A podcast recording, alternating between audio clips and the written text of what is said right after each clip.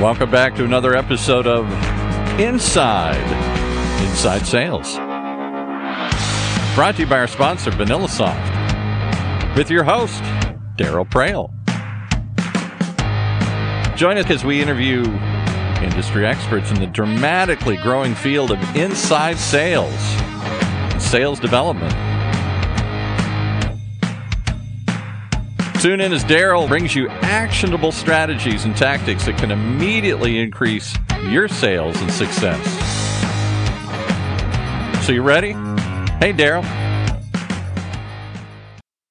Good afternoon, everybody. How are you doing today? Darryl Praill here with Inside Inside Sales, the only uh, sales podcast out there that talks specifically and exclusively to the the soldiers in the sales militia, those who are on the front lines every single day, making the calls, sending the emails, doing the outreaches, engaging with prospects, and you're compensated for it. And this is how you measure your success. We do not talk vision. We do not talk strategy. And if I do this job right, you will leave here smarter, more equipped, and better able to do your daily job because you will have learned an incredible soundbite that you said that was worth my time for listening. So those are the rules of engagement, folks, between you and I. That's my promise to you. And if you ever find I'm not doing that, as always, I'm available on social media, on LinkedIn. Give me a shout out, call me out, and I will weep and I will repent and we will move forward. I am so excited about today's conversation because, and let me set the stage for this.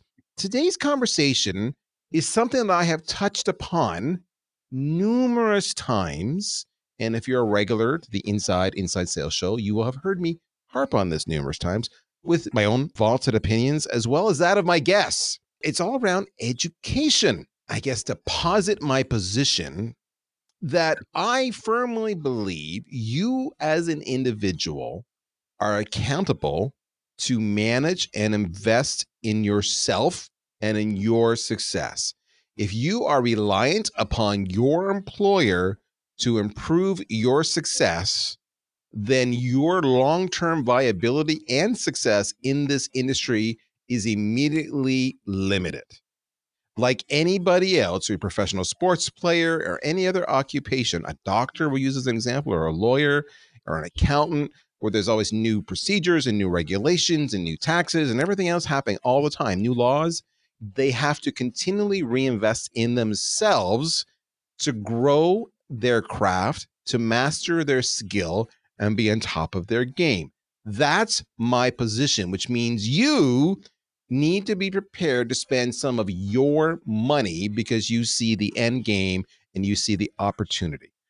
That's a long preamble. I apologize. Who did I bring to the show today? I brought Andy Paul. Now, if you don't know Andy, Andy is a sales legend in the space. He's got essentially one of, if not the top podcasts on sales in the world. He has got an entire line of business dedicated to this called the Sales House. If you're listening at your desktop, just Google it right now, the Sales House. Go to the site, check it out what we're talking.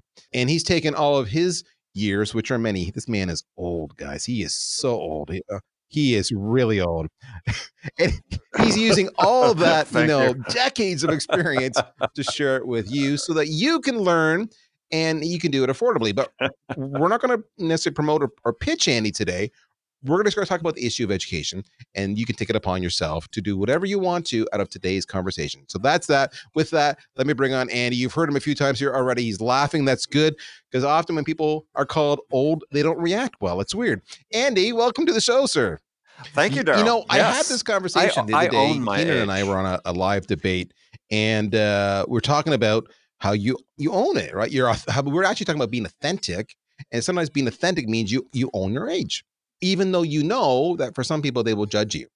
And and, and Keenan and I both did a high five because we both determined that we were both 51 years old. And so we both owned our age. We put it out there. So right about now, there's people going, "Oh my goodness, I'm talking to old guys. I'm out of here." That's your choice. Dinosaurs, exactly. So Dinos- I like that dinosaur. age. As Dinosaurs. I, and that's fantastic. Andy, tell us a little bit about yourself, your expertise, your experience, your thoughts, or even just jump right into the topic about the idea of owning your own continuing education to improve performance and your results. Your choice. Go with it where you want it, and then we'll we'll we'll bounce from there. yeah, I, I, like to, and I can be uh, yeah, focused. Yeah, I'm glad you narrowed it down. So self education is is really at the core of my own career. Yeah, I was a history major coming out of college. I spent when I was in sales, sales management. I worked for I don't know seven venture funded startups, uh, growing sales teams, growing oftentimes first person in the door. So even though I had the title, I was also out selling for a while before we we started growing teams. But in complex technical fields, I was a history major. What did I know about a lot of these technologies? I had to teach myself. That's sort of the fundamental thing is, you know, my ability to take on jobs of increasing responsibility, increasing complexity. Yeah, I went from in high school selling women's shoes at J.C. Penney to selling large complex satellite communication systems. You know, largest deal I took was you know, over $100 million. Yeah, I had a lot to learn to get from from one place to the next. Yeah, after my first job out of school, which was the big company where they put us in classroom training for a few weeks the first year. For the last 30 plus years of my career, I haven't so why, been trained why, why do we have you here again? So, you haven't been trained at all? Well, I had to teach myself, right? I thank you for the the lead there. Uh, it's for me as I sort of started my own company in 2000 as one of the missions was how do we help sellers, especially in smaller businesses, you know, startups that have to go out and compete against big guys. How do you help teach them how to do that? And as I started getting into that, so we started seeing change in the industry where yeah, a lot of the bigger technology companies started fading away. They weren't training, and investing in their people the same way. We saw this huge influx of startups in the tech space, and they weren't training their people either, just because I had neither time nor resources. And so there's this big gap left. And we see this even today is to sort of, if you listen to look at some of the research reports, sort of declining levels of performance in sales, business to business sales over the past 10 plus years. Yet at the same time, we've got this incredible influx of technology into the sales space. So clearly something's amiss there. And it really does, as you said, it really falls to the individual to say, yeah, if I have a vision for what I want to accomplish in my career, if I'm in an entry level sales job, my first sales job, and I remember those days, I was out pounding the pavement making cold calls, you know, 30, 40, 50 cold calls a day. And I looked at where I wanted to be, which was not making those cold calls in four years or 10 years or whatever.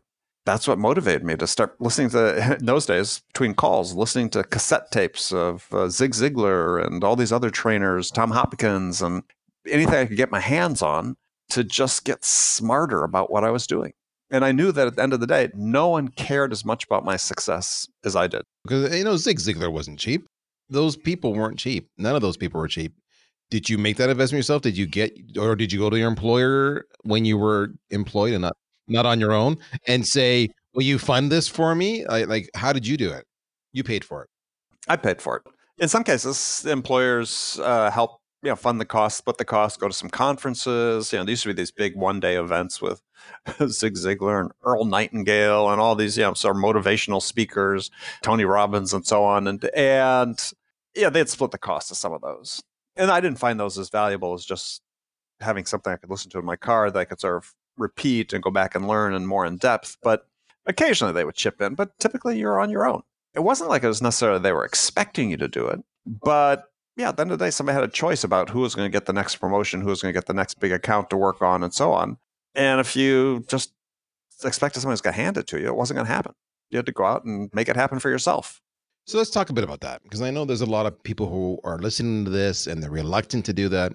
And I understand. I understand why you're reluctant. They may they may feel that it actually should fall upon the employer because if you invest in me, I'm going to generate more success for you, and you get the perks out of that in in the big picture. And, and we can rationalize this.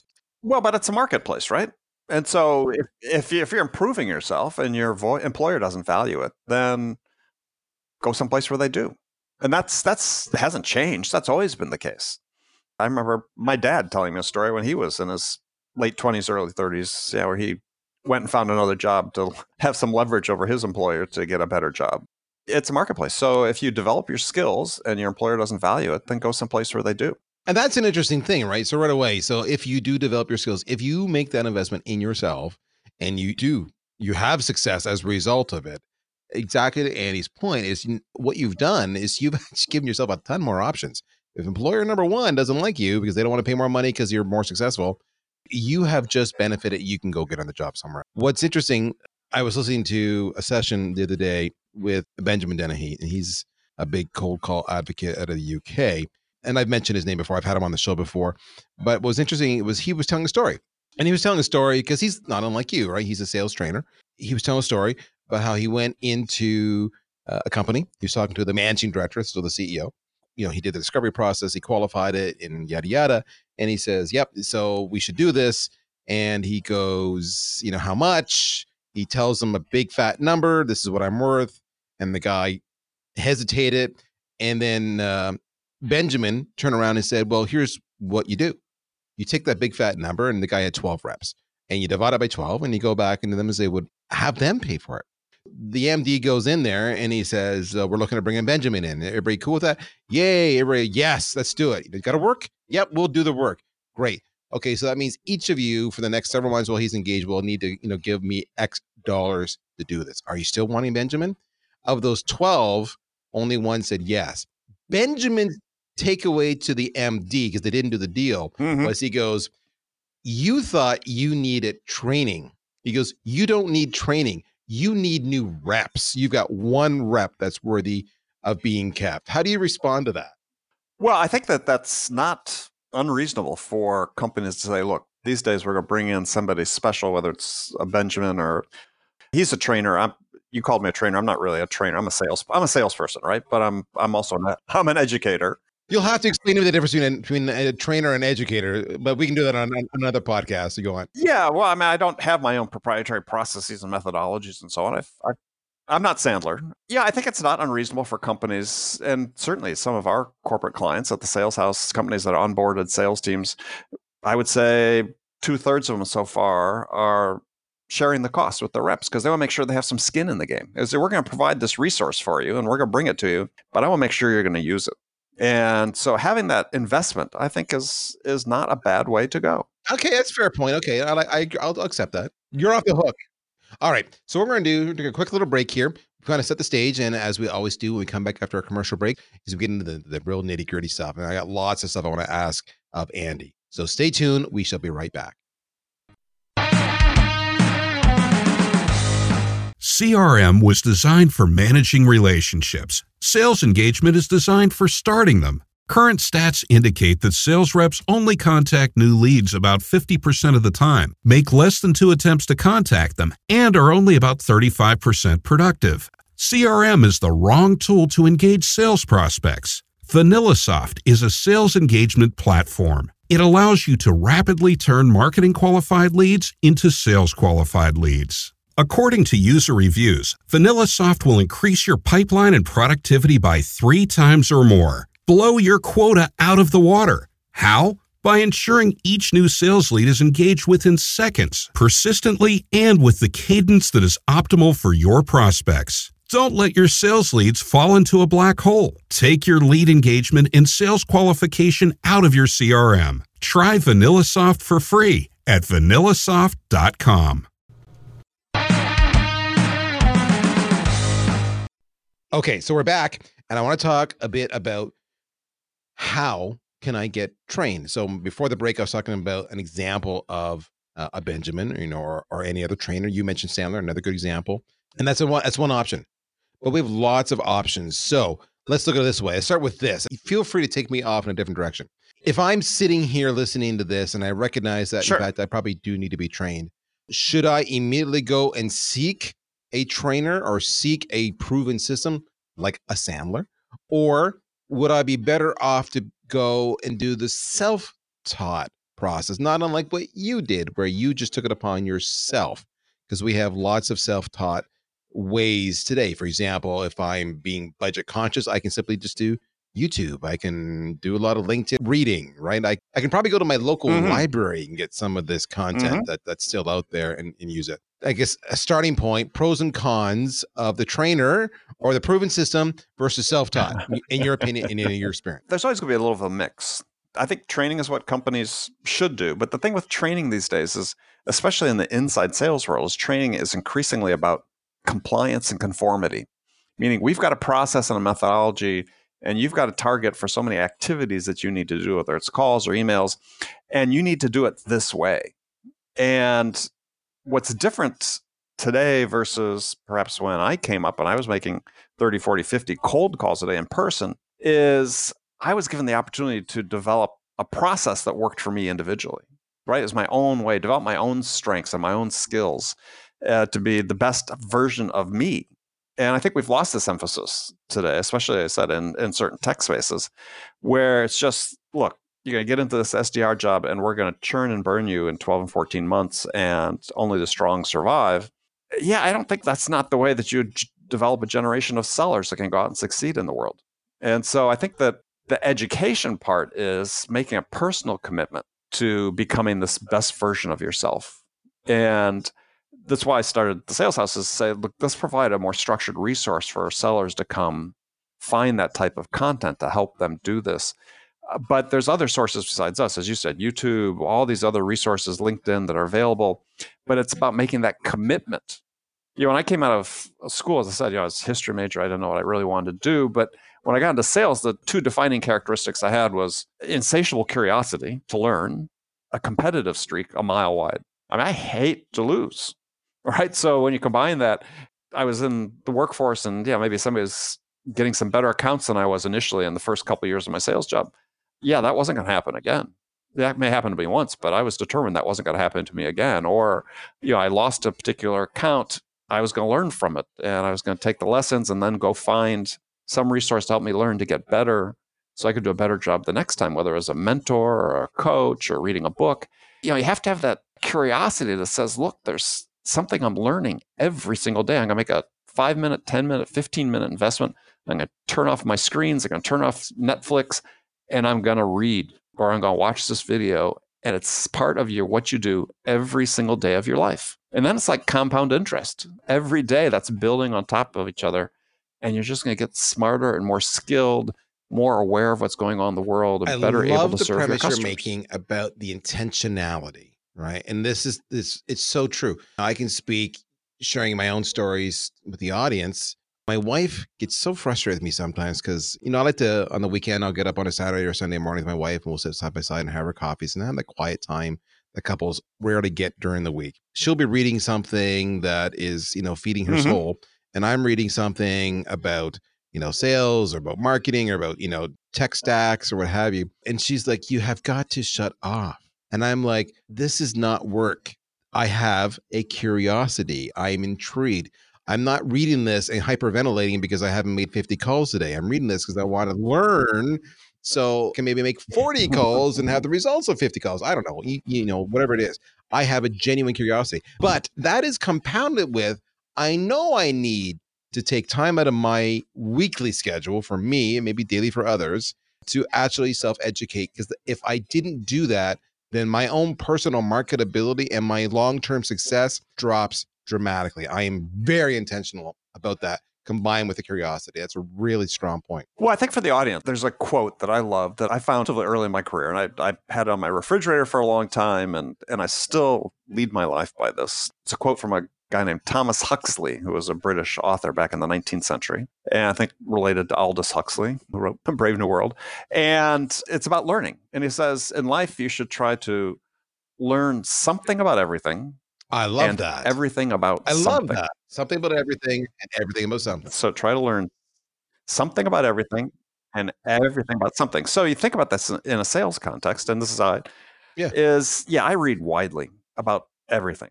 You know, every day. I mean, I'm I was type of person people didn't like to play in Trivial Pursuit back when that was the thing, and and I just I just retain things, right? Eh, But I'm interested in everything, and I've been able to use that everything in my selling because no matter who I meet, I'm able to make a connection with them because I understand something about them, the country they're in, the culture they're from, whatever it is, right? The job they're doing, because I've just had this voracious curiosity my whole life. I'm always reading about something. And then to know everything about something, well, that should be sales. If you're in sales, the one thing you should know everything about or attempt to is your profession. And so you should be reading deeply about not just you know how to make a cold call, but I always tell people to start differently. Start learning about relationships. That's the first thing you should learn about. And then learn about trust and then learn about influence and how people make decisions. And you know, it's not about what you do. Always start reading about how you have an impact on other people. And then just start digging down and then you become smarter and smarter about about sales. That's you start learning everything. Because you should be more than anything else is is you should be a relationship expert. You should be a trust expert. You should be a sales expert, a buyer expert. And you're going to get that through I'm, I'm, I'm like, learn. preach, brother. I love what you're saying. You, you, should talk to my wife for me. That'd be grateful. Anytime. Um, I already have her okay. speed dial. Anytime. Um, so one of the things that's interesting is I've heard people talk about how the challenge I have is that when I go to some of these other resources, whether I'm reading these books from sales expert A versus B versus C, or watching YouTube videos, or just watching the average Joe on LinkedIn who's take, made time to share a video and share their thoughts, I will get wildly different points of view and guidance. And that that confuses me and I think it takes away from me. Mm-hmm. I've heard mm-hmm. this complaint. My counter to that is is that it's good to be exposed to multiple ways to tackle the problem because now you know how to A B test it. Do I do it A? Do I do it B? Do I do it C? What works best for me and my product and my service I'm selling? And no matter who I listen to, even though they may be wildly different in their approaches, there's always going to be something and some, you know, something, some nugget that I can take from it and apply it to me. That's my thought. Yes. So here's here's my thought. I agree because you know, every every book you read, there should be one thing, or every video, there should be one one thing you hope to take away from it. So my advice would be to people listening is when you look at resources that claim that they are truth, right? The only this book you'll ever need to buy on this. This is the only the only book you never read about sales. Then I don't necessarily recommend that. I mean, because the fact is, is that you are going to be at the end of you know five years, ten years, at the end of your career, you are going to be the sum total of all these influences, right? And so if people are coming into you and saying, look, this is the one way, well, that's just not the way the word works. There is no truth about sales. There's what works for you as an individual, and that's your truth. And that's what you need to discover. That's why you need to go learn to find out what the truth is for you. What makes you, like I said, the best version of you, makes you the most effective seller. And that's not just somebody saying, hey, here's here's the book of truths. Yeah, that doesn't exist. Not everybody agrees with with me. Surprising. Hey, that's okay. Because I write about coming from my point of view, my experiences, what's worked for me. And yeah, I believe it works for so ask, a lot of people, but I know it's not going to work for everybody. So let me ask you this. So um, you need to um, find what those things you are. You mentioned the sales house, and I and I'm starting to see, mm-hmm. you know, a little bit of this. I think you're a pioneer here. now we're making this sales training on a, a somewhat of a correct me if I'm wrong, a subscription basis because it is a continual learning process, which probably instead of me getting dinged with mm-hmm. the big sales trainer or the mm-hmm. big cost from the experts, this is something that's far more manageable. If somebody wanted to do this, is this a good investment versus a trainer or versus anything else? Like, like talk to me about the benefits of this approach. I can only talk about our case. In our case, it's you look at it as is we've actually just increased our prices to 500 bucks a year. So for 500 bucks a year, if you're trying to increase your income by 5%, I mean, if you're trying to, if you're a SDR, if you're an AE, whatever, uh, you know, whatever your target is, the 500 at the end of the day is nothing, right? That's, that's not really the issue. It's not the price. It's really the commitment of time that's for us is what we see as people have the hardest time with. It's not the dollars because the dollars are nothing. You know, if I make an extra ten thousand bucks as a result of investing five hundred, I'll do that every day of the week. But I have to commit to the time. I have to make that a habit. And so this learning habit really becomes the most essential part is can I commit some of my time? I work with companies on this. I run a uh, offer a book club. I'll help them sort of run a book club internally on sales but they have to commit that they're going to set aside time during the sales day for everybody to set everything aside and just read. That's really hard for managers to do because, oh my God, we've got time where people aren't making calls or selling. And the fact is, we know from all the research and so on that there's plenty of time in the day where people aren't calling and selling, and that's okay. Let's use some of that time for a really productive purpose, which is concentrated, focused learning. To me, it's the time more than the money that's really the issue you have to be committed to it day in, day out. you have to have little triggers in there, a process to making part of it. So maybe it's something you do every morning. Maybe it's something you do as soon as you get home. Maybe it's the 20 minutes before you go to bed. You have some part of your process in your daily life that triggers you to say, yeah, I need to, to learn. I just an example of, of you know, habit development for me is I was always saying, hey, I want to do more. Before I exercise, I don't do enough ab work, core work. So I got in the habit of saying, look, every day before I exercise, I spend five minutes core work. And I went from hardly ever doing it a year ago to now I do it and I exercise, you know, five, six days a week. I'm doing it six days a week. So they had that trigger as exercise. Oh yeah, got to do ab work first. You have to have similar triggers in your life for your learning habit. So people want to learn more about you, Andy. Where can they reach you? Well, they can reach me at the Sales House, uh, Andy at thesaleshouse.com. They can find me on LinkedIn. You, you and I are connected there as well. It is the Sales House. If you search for that on LinkedIn or Andy Paul, you'll find me either way. And yeah, do connect with me. Love to hear from you and see what you're up to. So, what have we learned here today, folks? What we've learned is ideally, as part of your personal attributes and habits, you want to be not just competitive, but you want to have curiosity and you want to be committed to the effort of learning. As Thomas Huxley said, you should know something about everything and everything about something. That's a wonderful quote. Andy Paul, he's awesome. If you don't follow him, you need to on LinkedIn. Reach him at the Sales House. Also follow his podcast. It's called Accelerate. It is a big, big podcast. Fantastic content, amazing guests. With that, we are done. We're out of time. Thank you, Andy, for your time today. With that, folks, we shall see you soon again in another week. But in the interim, there's always back episodes you can listen to. You can like, share, give us reviews, do whatever you want to, but spread the love, spread the word. I'd be most grateful. Until then, you can find me on Twitter and me on LinkedIn as well. I'll talk to you soon. You guys take care. We'll talk to you soon. Bye bye. You've been listening once again to another episode of Inside Inside Sales, hosted by Darryl Praill, the CMO of VanillaSoft. Tune in every week for actionable ideas to increase your sales productivity. One of the many shows on the ever growing Funnel radio channel, sponsored by VanillaSoft.